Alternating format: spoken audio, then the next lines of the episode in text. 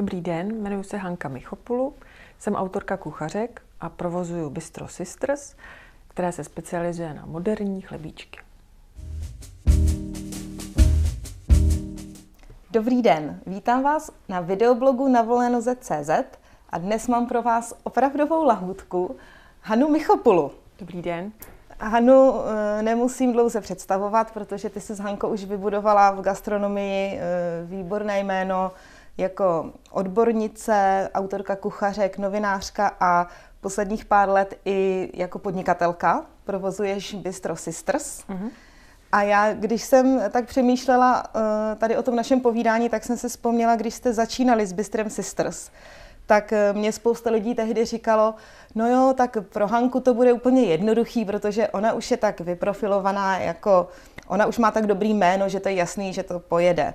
A já jsem si říkala naopak, že ti tu pozici vůbec nezávidím, protože když jsem začínala já se svojí firmou, tak mě nikdo neznal a já jsem si úplně v klídku a v pohodě udělala veškeré myslitelné chyby a nikdo je neviděl. Takže uh, říkala jsem si, že to je dost těžká pozice, jít jako z toho už eh, člověka, který je určitým způsobem uznávaný, protože vlastně to tvoje jméno vyvolává samo o sobě už velké očekávání. Tak, eh, je to přesně tak, jak říkáš. Je to tak, jo? je, je, jako bylo tam vlastně veliký očekávání, protože tím, že máš nějakou známost toho jména, tak uh, už lidi mají určitý očekávání, očekávají určitou úroveň a vždycky to, co uvidí nového, tak samozřejmě uh, srovnávají a rovnou už jakoby ten nový produkt jako známkují a to celkem hmm. samozřejmě ne, uh, nemilostivě, ale uh, samozřejmě, že částečně mi to jako by pomohlo, protože lidi už to jméno třeba vnímají trošku jako nějaký logo a vědí, co hmm. zatím může být, takže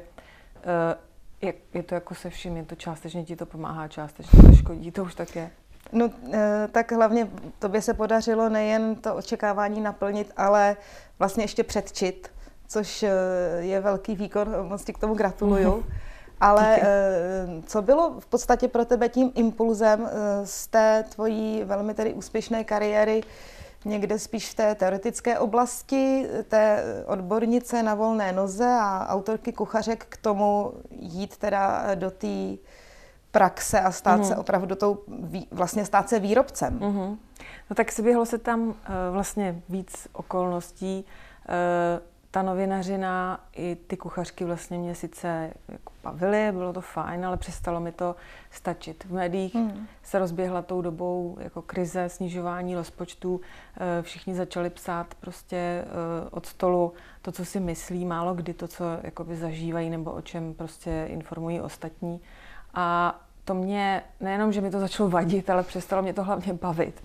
Hmm. A e, zároveň jsem prožívala takový jako těžší období. Bylo mi jasný, že e, budu muset začít e, živit děti sama ze svého rozpočtu, takže prostě bylo několik jako souběžných věcí, které mě posunuly k tomhle tomu rozhodnutí. Chtěla jsem dělat něco, něco opravdového a to se mi opravdu poštěstilo. No. Teda. To se mi vydařilo. Eh, ty eh, vaše chlebíčky si okamžitě eh, získaly ohromnou popularitu a si jedna z mála, komu se opravdu podařilo vlastně updateovat, nějak mm, jakoby vybalancovat to, než přijít s něčím natolik novým, že to lidi ani vlastně o to ještě není zájem, versus něco, co dělá každý. A mně se líbí na tom to, že ty jsi vlastně updateovala ten chlebíček do moderní podoby, ale nebylo to už jako přes čáru, že by to byla jenom nějaká zajímavost, kterou si všichni podívají na fotku v časopise, ale nikdo to nejí, že se tam krásně podařilo ten produkt eh, takhle nastavit. Určitě. Já jsem nechtěla vlastně přinášet na ten trh něco úplně nového, byť bych mohla, protože hmm. se samozřejmě neustále zajímám o novinky, o to, co se děje v Evropě na gastronomických trzích. Uh, mohla bych určitě přinést něco, co někde v západním světě konzumují miliony a miliony lidí a tady bych tím předběhla dobu a říkala bych, eh, jo, Češi, to pro ně se to nehodí, ne, jako, není to pro ně dost dobrý a tak dále. Vlastně jsem věděla, že eh, svým způsobem to musí být něco, co eh, my Češi důvěrně známe, ale můžu to přinést v novém obalu. Že to bude něco, co už nemusím vysvětlovat. Jo. Tím si vlastně, myslím hmm. si, v tom hmm. biznise dost usnadní člověk práci protože chlebíček je něco, co máme všichni absolutně pod kuží, nemusí ti nikdo říkat, jak to má chutnat, jak to má vypadat.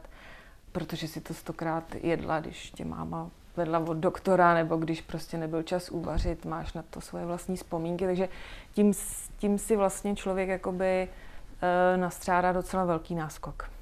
No to je strašně hezký, protože bych řekla, v tom se dost často dělají chyby.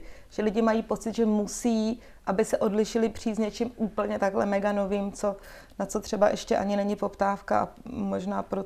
Takže... Myslím, musím říct, že jsem vlastně tolikrát slyšela vlastně ty, ty zhrzený závěry z nepovedených business plánů, Jo, jasně, za to můžou zákazníci, protože no, mě nedokážou oni pochopit. Oni to vykupovali. oni mě nedokážou pochopit, že jako jsem si jako nemohla neuvědomit, že prostě ta věc musí být jako správně načasovaná a, a vaši zákaz, tvoji zákazníci ji prostě musí mít možnost pochopit. Mně eh, na tom tvém bistru eh, se strašně líbí to, že ty vlastně, vy jste v centru Prahy, mm-hmm. máte ještě nějakou jinou provozovnu? Ne, zatím jste ne. jenom mm-hmm. v té dlouhé, ale tam je velmi konkurenční prostředí a řekla bych, že ještě to centrum Prahy je specifický množstvím pro investovaných podniků, které mnohdy nemají eh, realistické ceny, protože třeba vůbec ne, nemusí generovat zisk, nebo jsou tam, je tam opravdu, řekla bych, klidně 50% podniků, které třeba majitel eh, té konkrétní nemovitosti tam má svoji restauraci, takže neplatí nájem, mm-hmm. okamžitě strašně zvýhodněný mm-hmm. na tom mm-hmm. trhu, že to centrum je vlastně paradoxně dost těžký prostředí a e, tobě se podařilo tam vybudovat prosperující biznis eh, s reálnýma cenama, což určitě taky eh, chtělo nějakou strategii nebo nějakou opravdu jako takový už ten podnikatelský um. Um, je pravda, že uh, před dvěma lety, když jsme na tom konci dlouhé začínali, tak to bylo skoro prázdný území. Co se týká gastronomie, eh, rozhodně to nebylo místo, kam by se chodili eh, lidi najíst. Bylo to místo spíš insiderů, ale hmm. rozhodně to nebyla žádná gastronomická meka. Takže tehdy, jsme, tehdy jsem to vyhodnotila jako mm, dobrý místo, ale za tu dobu se toho spousta změnila a my jsme se tomu samozřejmě museli jako přizpůsobovat. Zvyšovali jsme ceny, protože to prostě uh, jinak nešlo a nepřežili bychom. Na druhou stranu, Podařilo se vybudovat bistro přesně podle těch eh, plánů, který jsme měli, to znamená vybudovat bistro s nejlepšími chlebíčky v Praze, to byl tehdy můj cíl a vlastně s vlídnou obsluhou, to se podařilo, ale součástí toho business plánu bylo taky uh, zvládnout catering a to je úkol, který je ještě pořád před náma. Hmm. Takže rozhodně pro mě to ještě jakoby není no, úplně no, tak to jako samozřejmě nikdy, dotažený, že, to není nikdy. Dotažený to není nikdy, prostě ale to eh, jsou ještě. mně se líbilo, že jsi zmínila eh, ten vlídný personál, protože eh, já si myslím, že to je strašně důležitá věc a ohromně podceňovaná. Mm-hmm. Jakým způsobem ty vybíráš zaměstnance a jakým způsobem je nějak připravuješ na to, aby tě tam dobře reprezentovali, aby tam byli na ty lidi příjemní? No, to je jedna taková zvláštní věc že mě eh, třeba i lidi, kteří jako nejsou z oboru, ale i lidi, kteří jsou z oboru, vlastně s tím se setkávám nejčastěji, že mi vlastně jakoby vyjadřují takovou soustrast, to je hrozný s těma lidma, veď to je to nejhorší. A musím říct, že e, to je jakoby základní věc, na, na kterou jsem měla vlastně největší štěstí. E, lidi, s kterými spolupracuju v Bystru, e, mý zaměstnanci vlastně e, jsou skoro ta největší hodnota, který si tam jako vážím, že se nám podařilo jako vybudovat dobrý vztahy, který se dál přenášejí směrem k zákazníkům a a kdybych měla říct, jak jsem to udělala, no, měla jsem štěstí na lidi na začátku.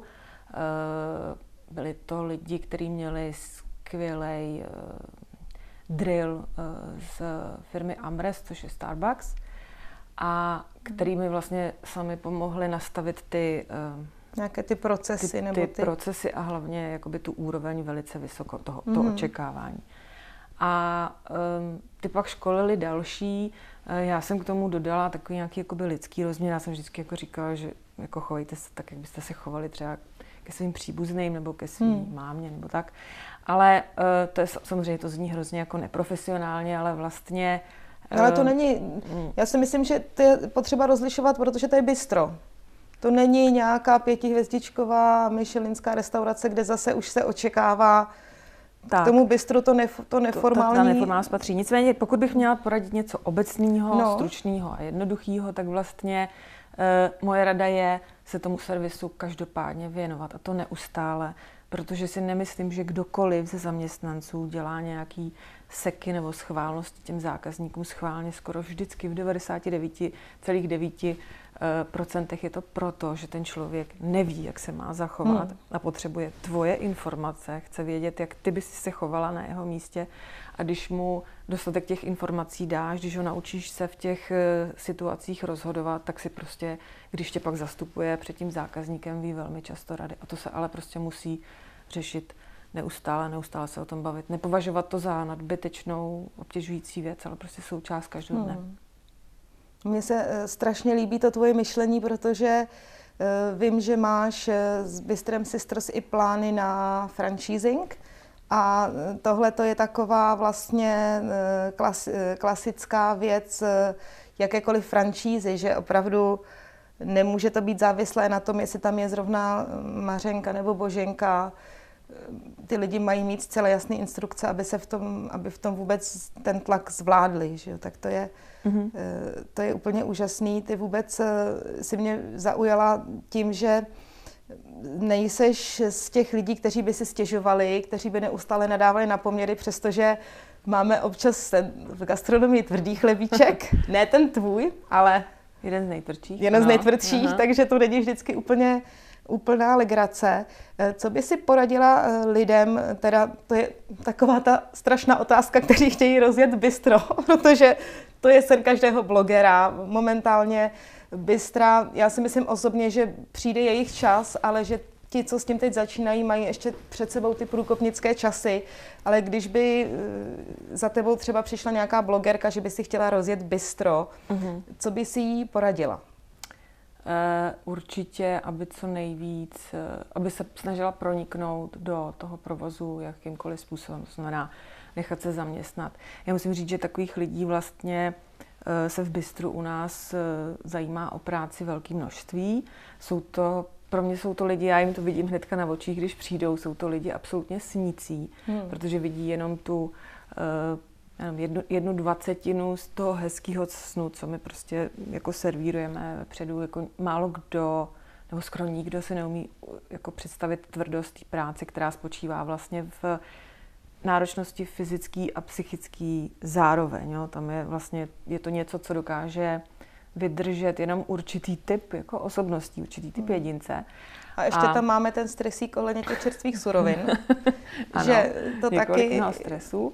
A... To taky, že jo, v každém, když prodáváš ponožky, tak ty se ti za tři dny neskazí. Tak a já vlastně se bych jim doporučila, aby prostě uh, někde skutečně jako makali na směny, vstávali, hmm. stáli na nohou, protože tak si uvědomíš, eh, jak to je. Já jsem vlastně takovýhle brigády taky jako měla jako, jako v nějakých 20 letech a byla jsem i na dlouhém kurzu vaření v Anglii, nebo relativně dlouhým a když jsem prostě týden stála v kuchyni od rána do večera s masnýma vlasama a e, úplně vlastně jako fyzicky odrovnaná, tak jsem si teprve mohla jako položit e, otázku, jestli na to mám a jestli by mě to bavilo. Hmm. A pak může člověk postupovat k dalším otázkám a jako dostávat se do nějakých dalších levelů, ale do té doby ne.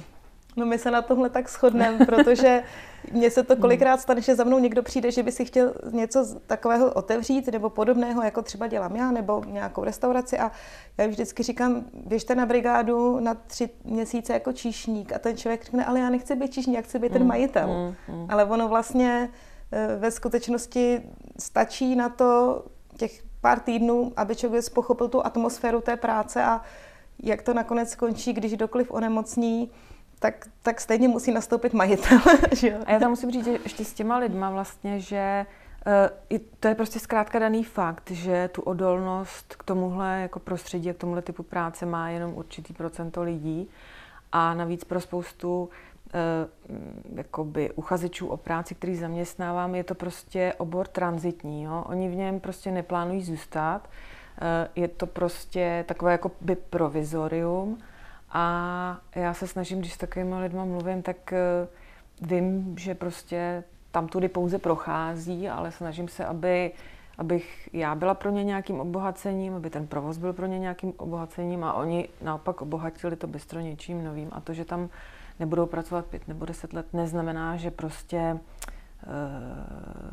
jako si vzájemně nedáme tu důvěru. Hmm. A, a nebudu se snažit je trénovat a brát je naprosto vážně. No to je krásný, to je, bez toho to asi ani nejde. Ale e, mě by ještě zajímala jiná věc, ať už okolo těch tvých začátků, anebo i teď, jestli máš e, nějaké lidi, od kterých se třeba učíš, nebo uh-huh. když si s něčím nevíš rady, tak vím, že si dávala na Twitter, že ti tehdy hodně pomohli hned naproti ambiente, že jo, a mm-hmm. to jejich, ta jejich masna tam. Ano. Tak jestli um, někdo takový je, koho by si třeba i doporučila ostatním sledovat? To je dobrá otázka. Je pravda, že vlastně v začátcích v samotném plánování firmy mi hodně uh, pomohl Tomáš Karpíšek, který mi vlastně půjčil svého tehdy klíčového člověka, uh, což byl Tomáš Chaloupka, pardon, Radek Chaloupka, eh, který vlastně mi pomohl s plánováním business plánu. Vlastně mi půjčili jako kdyby eh, vnitřek amby, který mi byl jakoby k dispozici, což byl jako neuvěřitelný luxus. Hmm. Ale teď jsou to mm, moje kamarádky, které mají taky svoje vlastní biznesy a s těma si vyměňujeme jako informace, eh, který si možná lidi na veřejnosti tak úplně běžně jako nejsou z to vyměnit a to je pro mě jako veliký poučení. Tak ono určitě je vždycky dobrý uh, mít takový ten pocit, že v tom člověk není sám. přesně, přesně, to důležitý, no. Protože ty, ty down okamžiky jako tam samozřejmě jsou, ať už jako se ti daří, to víš sama, jako že no, ti jasně. daří jakkoliv, kdy opravdu máš pocit, že už to dál nepůjde, nebo a potřebuješ samozřejmě někoho, kdo ti řekne, jasně, dneska si udělala chybu, tak ji musíš použít, protože z toho se musíš poučit, jenom takhle se sortuje ten úspěch dopředu a tak dál. Tak eh, já bych se tě ještě ráda zeptala v druhé části našeho rozhovoru, jestli bys třeba byla ochotná nějaké ty chyby tady nám eh, říct, uhum. aby se mohli poučit i, i ostatní. Zatím ti děkuji. Ano. Tak Hanko, Měla by si příklad něčeho, co třeba, eh, nechci říct přímo je chyba, nebo ale spíš nějaká strategie, od které si upustila, nebo věc, kterou, si, kterou teď považuješ za chybu, nebo cesta, kudy cesta nevede? Uh, já doufám, že, že ti neodpovím příliš obecně, jo, ale uh, moje největší poučení z toho celého podnikání, který trvá už teda teďka vlastně skoro tři roky, uh, je, že, že to není prostě otázka něčeho, co ty můžeš sama naplánovat a sama zvládnout, byť spousta ekonomů a podnikatelů jakoby o tom vydává knihy a, a dává na to e, zaručený návody, protože je to především otázka štěstí a to je důležitý si připustit pro každoden, jo? pro prostě hmm. každý den, kdy stáváš, protože prostě je to... Mm, Jakoby ty se musíš, víš to sama, ale prostě připravit a vybavit, co nejlíp dokážeš. A pak ta vlna buď jede kolem tebe a ty na ní skočíš, a, a nebo prostě nejede a můžeš být prostě stokrát připravená a vybavená a ten sukces se nekoná. Jo? Hmm. A vlastně e, je potřeba si tohle jakoby uvědomit, protože myslím si, že spousta lidí je pak frustrovaných z toho podnikání, protože mají pocit, že nějak selhali, neuspěli, ale že a obzvlášť v tom gastru eh, je to jako velmi eh, závislý na náhodě. A já jsem si to třeba uvědomila, když jsme začínali, tak jsem si říkala, jo, tohle je město, z kterého prostě momentálně odchází Gordon Ramsay, zavírá tady restauraci, ačkoliv dostal jednu myšlenskou hvězdu, jo. Vlastně hmm. neovlivníš, je to náhoda, jo. Hmm. A, takže tohle je pro mě jako velký poučení, že to není tak, že se to prostě dá spočítat, urvat, a prostě silou vůle jako vytáhnout. Takže je tam prostě spousta věcí, které se ti nepodaří a nepodařily se ti ne, protože bys byla špatná, ale protože holta vlna jela zrovna někudy jinudy. No to je strašně hezký, to mě teď úplně spadnul kámen ze srdce a můžu si několik svých chyb, neus- prominout. chyb prominout, protože prostě vlna zrovna nejela. A měla by si ještě k tomu trošku blížšímu tématu něco. V té gastronomii máme samozřejmě spoustu vnějších různých omezení, na které si třeba dost lidí stěžuje nebo mají nějak pocit, že jsou možná až moc přísné u nás. Ale to bychom tady asi, než bychom všechny vyjmenovali, byli hodně dlouho. Ale mě by zajímalo spíš eh, z, ta, z takových těch vnitřních nějakých... Moje zkušenost je, že nejvíc, největší překážkou mé firmy jsem já sama. Mm-hmm. A mm. že nejvíc věcí, které nějak se nedaří, jsou kvůli tomu, že mám nějaký třeba blok, nebo mm-hmm. neumím mm-hmm. si tak říct o ty peníze, nebo mm-hmm. nemám takový tak na branku zrovna. Tak jestli máš něco, na čem si třeba za, těch, za tu dobu, co tu firmu máš, ty tři roky, pozoruješ nějaký posun, nějakou dovednost, kterou si musela zlepšit nebo v čem na sobě zapracovat? Tak eh, určitě jsem se musela přestat bát čísel a to rozhodně... To je jako, to, to mi pro nás ženy hlavně ano, to je. Tak. To jako by byly tabulky, byly pro mě úplně jako něco, co vůbec Já tě tak rozumím. Prohlížet. A to prostě jako mm. není možný jako neudělat. A já jsem možná si částečně zdokonalila nějakou jakoby v úvozovkách přednost, kterou už jsem jako dřív měla, nebo tak je mi 40, takže třeba víc, víc se vyznám v lidech, jo. To si myslím, hmm. že tak to je, asi se děje v každém zaměstnání. Prostě vidím, když přijde někdo uh, se ucházet o zaměstnání, tak uh, vím možná víc, než on sám, co, co chce a kam se jako v budoucnu jako bude ubírat.